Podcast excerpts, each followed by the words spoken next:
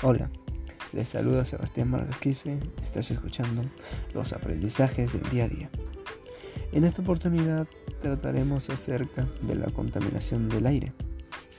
Conocerás los efectos de la contaminación, propuestas de cómo contrarrestarlo y los impactos que causa. Primero, debemos tener una idea clara de qué es la contaminación del aire.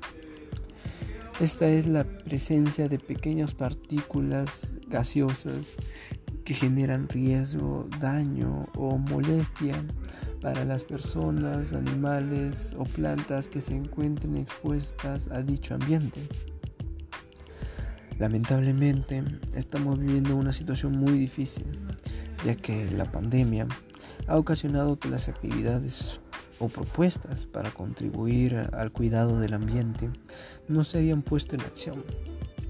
Algunas de estas son uso correcto de las tres R's, concientizar a las personas de los problemas que causa la quema de basura, explicarle a los ciudadanos los beneficios que trae consigo la planta de árboles, mostrarle a las personas las consecuencias que trae consigo el arrojar basura a los ríos o mares, mostrar lo beneficioso que es el uso de productos ecológicos y reutilizables, que todos se den cuenta de los beneficios que trae el uso de energías renovables en todos los lugares.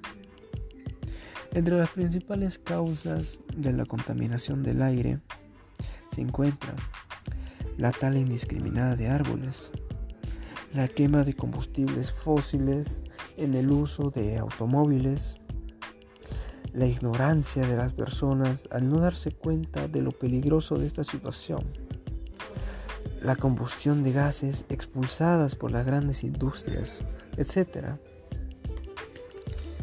En cuanto a los impactos ambientales de la pandemia en nuestro país, propongo recuperar los espacios como las playas, los ríos, los parques nacionales, etc.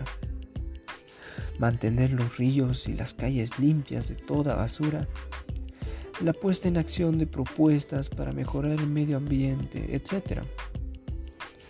Podemos contrastar los efectos de la contaminación ambiental en nuestra salud con la práctica de actividades cotidianas como los ejercicios, caminatas matutinas, etc.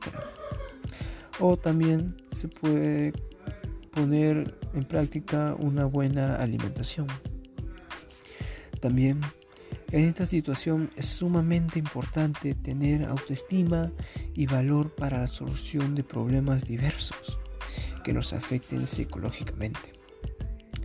Con todo lo que te he mencionado, Estoy seguro que tú tomarás conciencia y tratarás de apoyar para superar esta situación. Finalmente, te invito a, no esperar a que las cosas se pongan peor. Empezar desde ahora para tener y dejar un futuro próspero. Muchas gracias por tomarte el tiempo de escucharme y nos encontramos en la próxima sesión el siguiente miércoles.